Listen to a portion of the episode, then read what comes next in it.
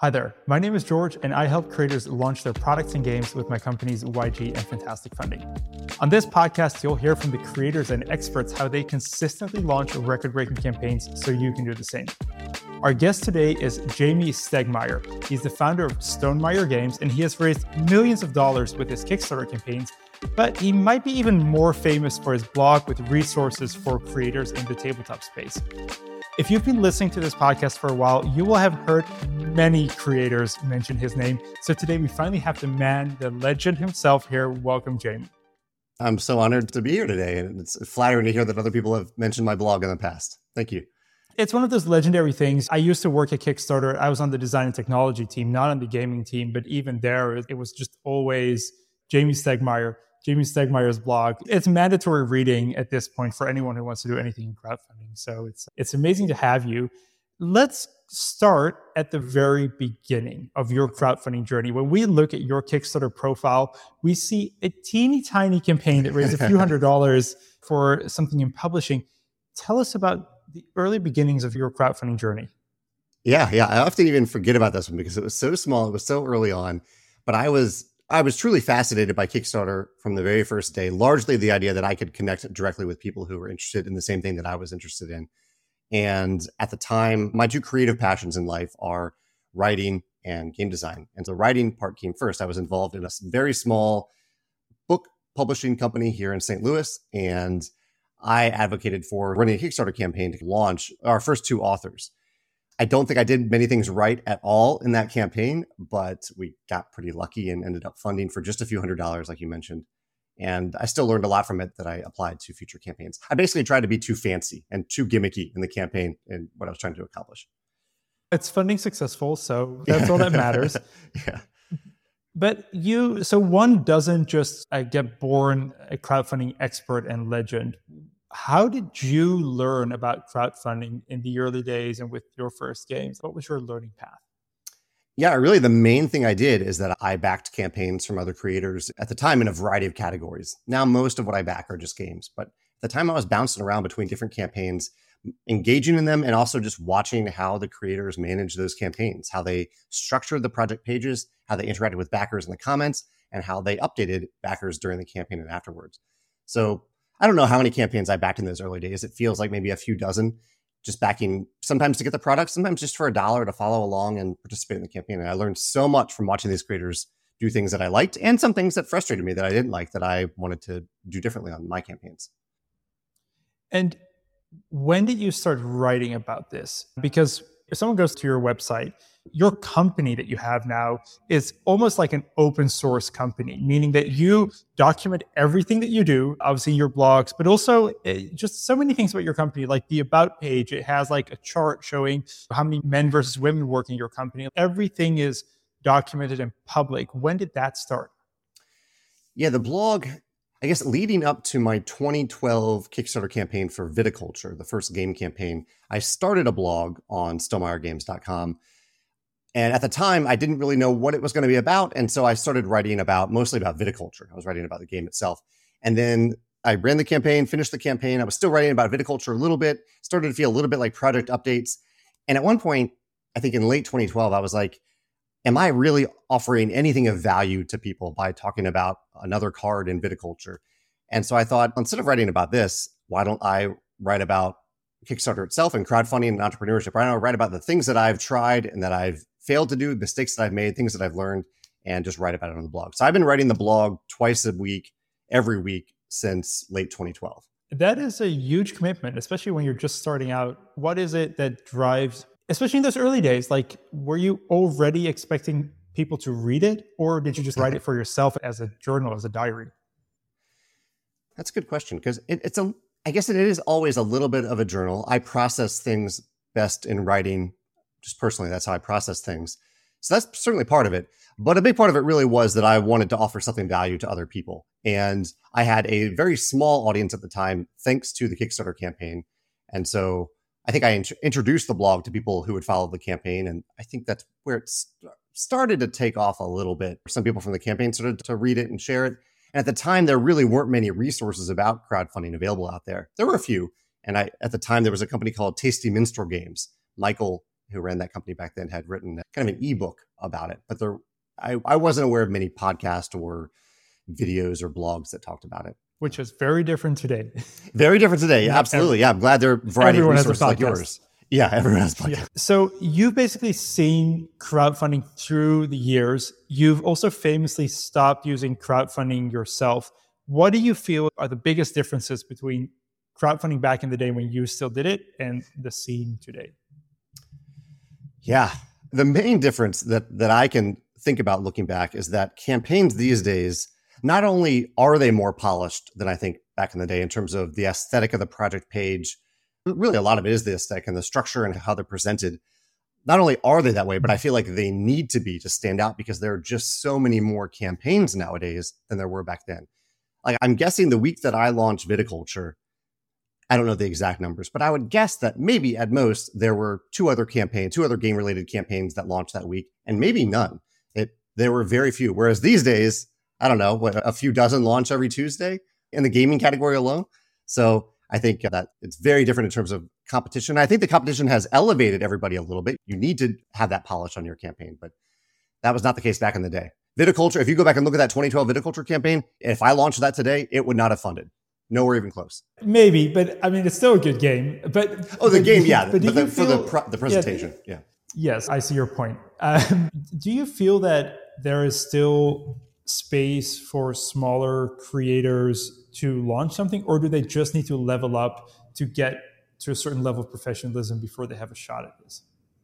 So I like to think, I'm curious what you think about this too, because I like to think that you can be small and nimble and agile all of which I see as advantages, not disadvantages, but also be professional about it. You can be personal and also professional in the way that you present these product pages. I think you can have both. I think in general, it requires a little bit of a budget to get that polish, especially if you are hiring an artist and or a graphic designer to help you get that polish. I think that's money well spent in general. Yeah, what do you think about that? Do you think it's possible to have a little bit of both of those elements? Can you be small and nimble and personal, but also professional in the way that you present things?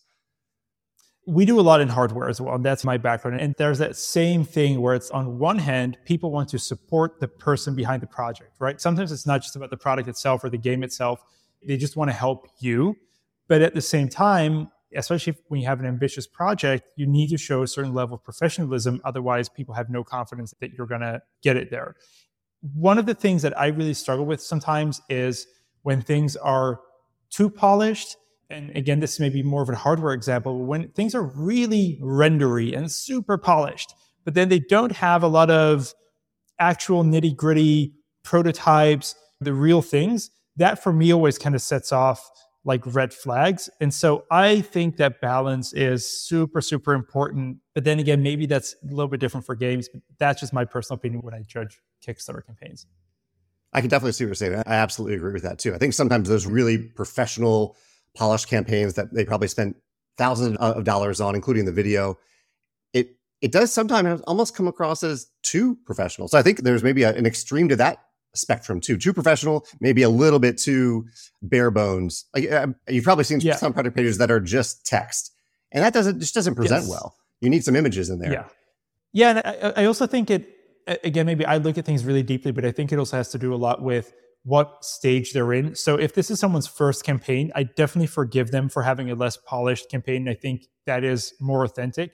Whereas if someone is on their first campaign, I see no prior experience and it's super polished, that kind of worries me a little bit sometimes because I'm almost feeling like, what are you overselling? But then yeah. if someone's on their third or fourth campaign, you want to see a little bit of progress in how they're doing their next campaigns. But we are so harsh on creators as professionals. yeah. Sometimes we judge them harshly. You famously stopped using Kickstarter. And I, as someone who used to work there and someone who's trying to launch their own crowdfunding platform, when I look at your profile, I see project after project. It's getting better. It's looking better. It's raising more. And then it stops. And it feels on some level like a bit of a failure on the platform's part that someone who's doing so well leaves and stops doing it. Is there anything that a platform like Kickstarter could do or improve or features that they could add to get you back? That's a fantastic question. And it's a really interesting viewpoint on that evolution. You're right. We I ran seven different campaigns on Kickstarter from 2012 to 2015. We ended with Scythe, our biggest campaign. And I do agree that I think they got more polished. They got, in general, they got bigger. With size, I think comes more risk. You're making more products, you're shipping more products. There are more people to serve when you have those bigger campaigns. And honestly, after Scythe, I became really worried about that risk. I saw some very close calls happen with, say, fulfillment centers that that didn't necessarily follow through on what I thought they were going to do. It worked out, but there were some close calls. And for a while, my thinking was one of the original reasons I moved away from crowdfunding. It isn't even about it really isn't about Kickstarter specifically, it's about crowdfunding. Is, is that I, I was worried about fulfillment specifically. And so for the next project, Charterstone, we didn't do pre-orders in any form. Like we completely moved away from that. We just went to retail and distribution. And since then, we found a balance between the two. Now we do work with fulfillment centers that we trust, and we also work with retailers and distribution a lot. So we kind of have the both of them going now. I think the main reason I haven't gone back to Kickstarter now, like the reason now that I, because I still, I look back on those campaigns and I had so much fun with them. There's so much energy that happens during a crowdfunding campaign. I miss that. But the reason I haven't gone back is really the gap between when a project funds and when most creators actually deliver what they said they were going to deliver is I think I can serve our audiences better by keeping that gap really short. And I don't think crowdfunding does that very well. It, nothing to do with the platforms itself, but I think it's just structured around this idea that there's a big gap there. There's a big delay between when the camp when you get people's money and when you actually deliver the product to them. And I'm in a position now with Stonemaier Games that we can close that gap down to sometimes just a few weeks because we've completely already made the product. We already have it in fulfillment centers. I think that also maybe speaks a lot to your personal integrity because I'd also say there's a lot of creators who would say the opposite. They like that there's such a big gap possible that they can endlessly delay while already having the money. So maybe you just as a business have outgrown the model. Is that fair to say? Maybe a little bit. But at the same time, there's so much that I learned from crowdfunding that I still apply. Like the idea, all, all the core principles that you're gauging demand, that you're making the product better with people, that you're building community. I still try to do all those things with my projects. I just do them in a little different way than I did on Kickstarter back in the day.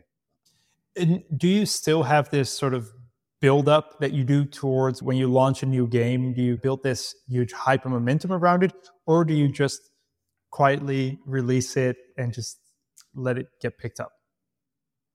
Yeah, that's one of the big challenges because I definitely I want that excitement. I want that anticipation. I think about it sometimes as the anticipation gap. Like what is the right time for people to get excited about something and also not fall out of excitement for it. And so most of our projects over the last few years, the method has been that we make the game, we completely make the game. We don't talk about it. We made the game. And then when it's getting close to arriving at our fulfillment centers, another thing I learned from crowdfunding using those fulfillment centers around the world, when it's getting close to that's when I announce the game and when I reveal it to everyone, that I showcase what the game is and what it's all about. And that's when I'm really building up that excitement, building up that anticipation. And then a few weeks later, we do the pre order for it. And then a few weeks over the next few weeks, starting with that pre order, we're actually shipping it. So it's opposed to being maybe a six to eight month period between the end of a Kickstarter campaign and the delivery. It is a six to eight week period. But they're still trying to, I still love anticipation. I think it's fun to anticipate something. So I still want some of that in there. I, in fact, er, very early on, I tried having no anticipation. Like I announced a product and had it for sale that same day and shipping the next day. And it was too fast. People wanted some time to get excited about it before they actually got the product. Maybe this is very pessimistic for me, but what if people don't like it? Then you've already made it. yeah, that's a absolutely. That's where the accountability I think is on me as a developer at Stonemaier Games to make our games as good as they can be. And I don't always succeed in that, but fortunately, there's lots of checks and balances in place through our playtesters many playtesters, blind playtesters, local playtesters who help me figure out if a game is good enough to make. But you're right. There, there's we have some misses at Stonemaier Games, and they may have been caught if we had that that uh, that public feedback opposed to the private feedback, that more customized feedback. I think this too is maybe an example of how you have maybe graduated funding a little bit in the sense that when you are a small time creator, sort of first time, you may not have the capability to do all these play tests and do all the private testing and therefore crowdfunding is one big sort of public play test in a way and then as your business evolves you can you can pay your way into feedback essentially so maybe that's also a difference just in, in where you are in the process.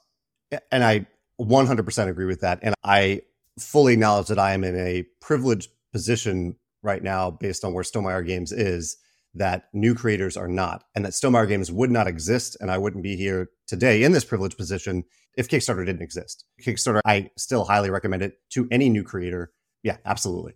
I think it's a very honest approach because one of the criticisms lately of crowdfunding and, and Kickstarter specifically is that you just get really big publishers. This is not just in games, it's in hardware who have everything is ready. They don't need the money. We know they don't need the money. And it's just a launch or a marketing tool. And although on one hand it brings traffic to the site and maybe some spillover to smaller projects, it also defeats the original purpose of giving folks who just have an idea for something small a, a platform to raise funds for it. So I think actually that it's a very noble thing almost to take yourself out of it and be like, we used this when we needed it. Now we no longer need it. We just help other folks who need it to use it. Is that how you feel about it as well? Yeah, I'd say that's pretty accurate. Yeah. I definitely think there's more to it than the money, but that that does play a role in it.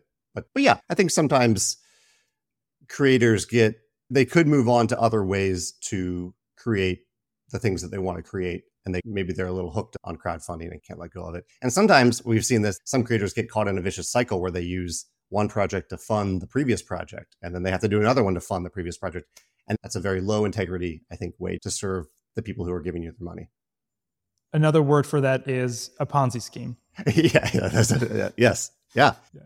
Madoff Games and Associates. Yeah. um, where do you see the crowdfunding industry going in the next five to 10 years? I'm fairly new to your podcast. I bet you've talked about this. I'd love to hear your short answer to this as well. But I think, especially in the gaming space, I think game the existence of GameFound and the largely the success of GameFound, I think will push Kickstarter in interesting ways to improve and vice versa. I think the two will complement each other. I hope they will complement each other. Yes, I guess I'm speaking more from a platform t- term instead of the creators themselves, but I'm really excited about both platforms and how they will push each other forward into the next 10 years. I don't even know what they'll do five, 10 years from now. 10 years ago, I didn't even think of the concept of a pre-launch page, but I love that they have pre-launch pages now. That's such a clever concept. So there's going to be, they're going to think some really cool things and push each other to do better.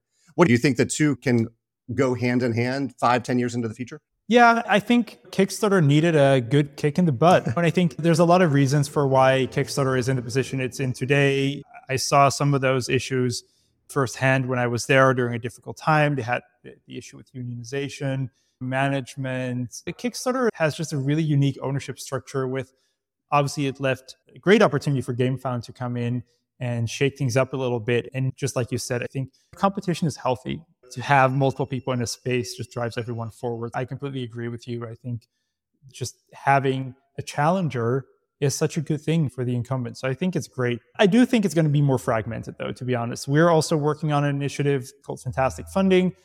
It's a completely different approach, whereas I think GameFound and BackerKit really started at the end of a campaign with pledge managers. We're starting at the front of campaigns by having a better it's not just a pre-launch system but we allow people to make a project page where they just give very early ideas the opportunity to live somewhere and then people can vote with their wallet and make small donations and so we are building like a, an early test bed for ideas that can then evolve into full campaigns so i think it's i think it's good that everyone's doing these like little things because at the end of the day it's better for creators to have options and have platforms fighting for their business as well. I think that's always just a healthy thing for creators. I'm really excited to see what you do with that because I think one of the things that people, I know you haven't forgotten this, but people sometimes forget that one of the great things about crowdfunding is making the product better. That you go into the project, hopefully with you having done a lot of work already, but that there's a little bit of leg room and a little bit of wiggle room in there to make it better with the backers. And you're approaching that from the ground up to make it as good as it could possibly be, even before it launches. That's really clever. Yeah, we have this creator now, a French guy, Samuel, and he has this project called Terrarium eh, in French. And it's a Lord of the Rings inspired tea machine that he makes. And what he's doing now on the platform is he doesn't know if this is viable to build a whole product business around. But what he's doing is he's letting people pledge anywhere between five to fifty dollars. And if you pledge anywhere between 25 and 50, he's allowing folks to come in and redesign or design parts of it with him for the final product if it ever gets there. And he's doing that, one, to see if there's enough interest from people to actually put their money where their mouth is, financially contribute to this. And two, to have this group of people who feel real ownership over this project because they co designed it with him. And I thought that was just such a smart way of building a community, but just saying, design it with me. And if there's enough people that are going to co design it, that is probably the justification it needs for him to quit his daytime job and do this full time. So that's where we're at right now. Yeah, I think that's our vision of the future. One of the big issues I see with crowdfunding t- today, and I'm curious what you think about this in terms of your platform, because it sounds like it might address this, is that I see what I think too many creators launching too soon when they've left a ton of work and uncertainty to follow the campaign. And I'm thinking from what you're describing there, I need to look dig deeper into this. I should have done my research on what you're building because it sounds awesome. That by encouraging people to do that up front before the real launch, that they can launch something that closes that gap that I was talking about a little bit. That they can because I think I view that as a better way to serve your backers in the end. That you aren't putting that you're putting the risk on yourself to actually finish the thing or get close to finishing it. And you're enabling them to do that with other people before that launch. Yeah, absolutely. And I think we have a really big sort of distinction almost on a legal level where it's if a project is in the idea phase, people make a donation. So there's no expectation of getting anything in return other than being part of the community or helping design something or what it's making a donation. You're not getting a product. If that community is there and the demand is there, you start a pre-order campaign and a pre-order campaign has a legal obligation to fulfill the thing that you have pre-ordered. So we're splitting the two things in crowdfunding, like the crowd building and the funding.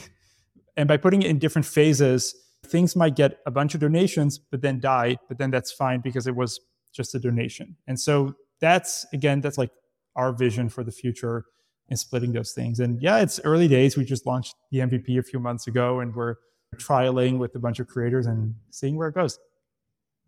That sounds awesome. Yeah, I'm learning that you have a. I want to write a blog post about this in the future because this sounds fascinating. Awesome.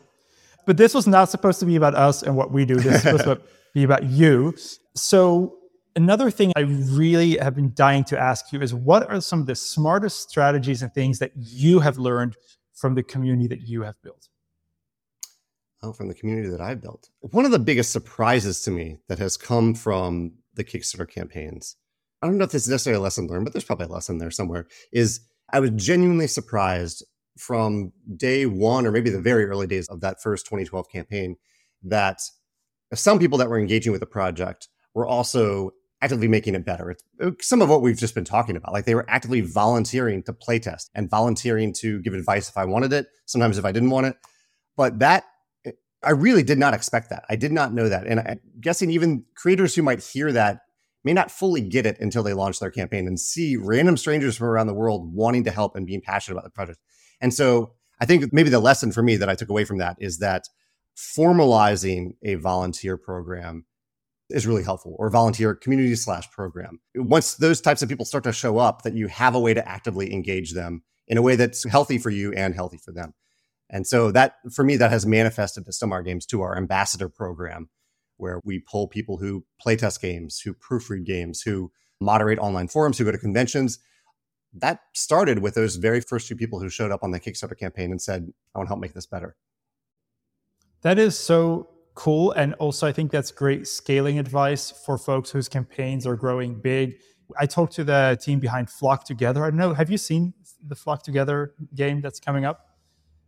Because they're big fans of yours. And so they're already exploding. And I think it's such a great thing what you're saying for folks who might not be able to handle all the questions and everything to just find a few sort of heroes within your community to help you manage that.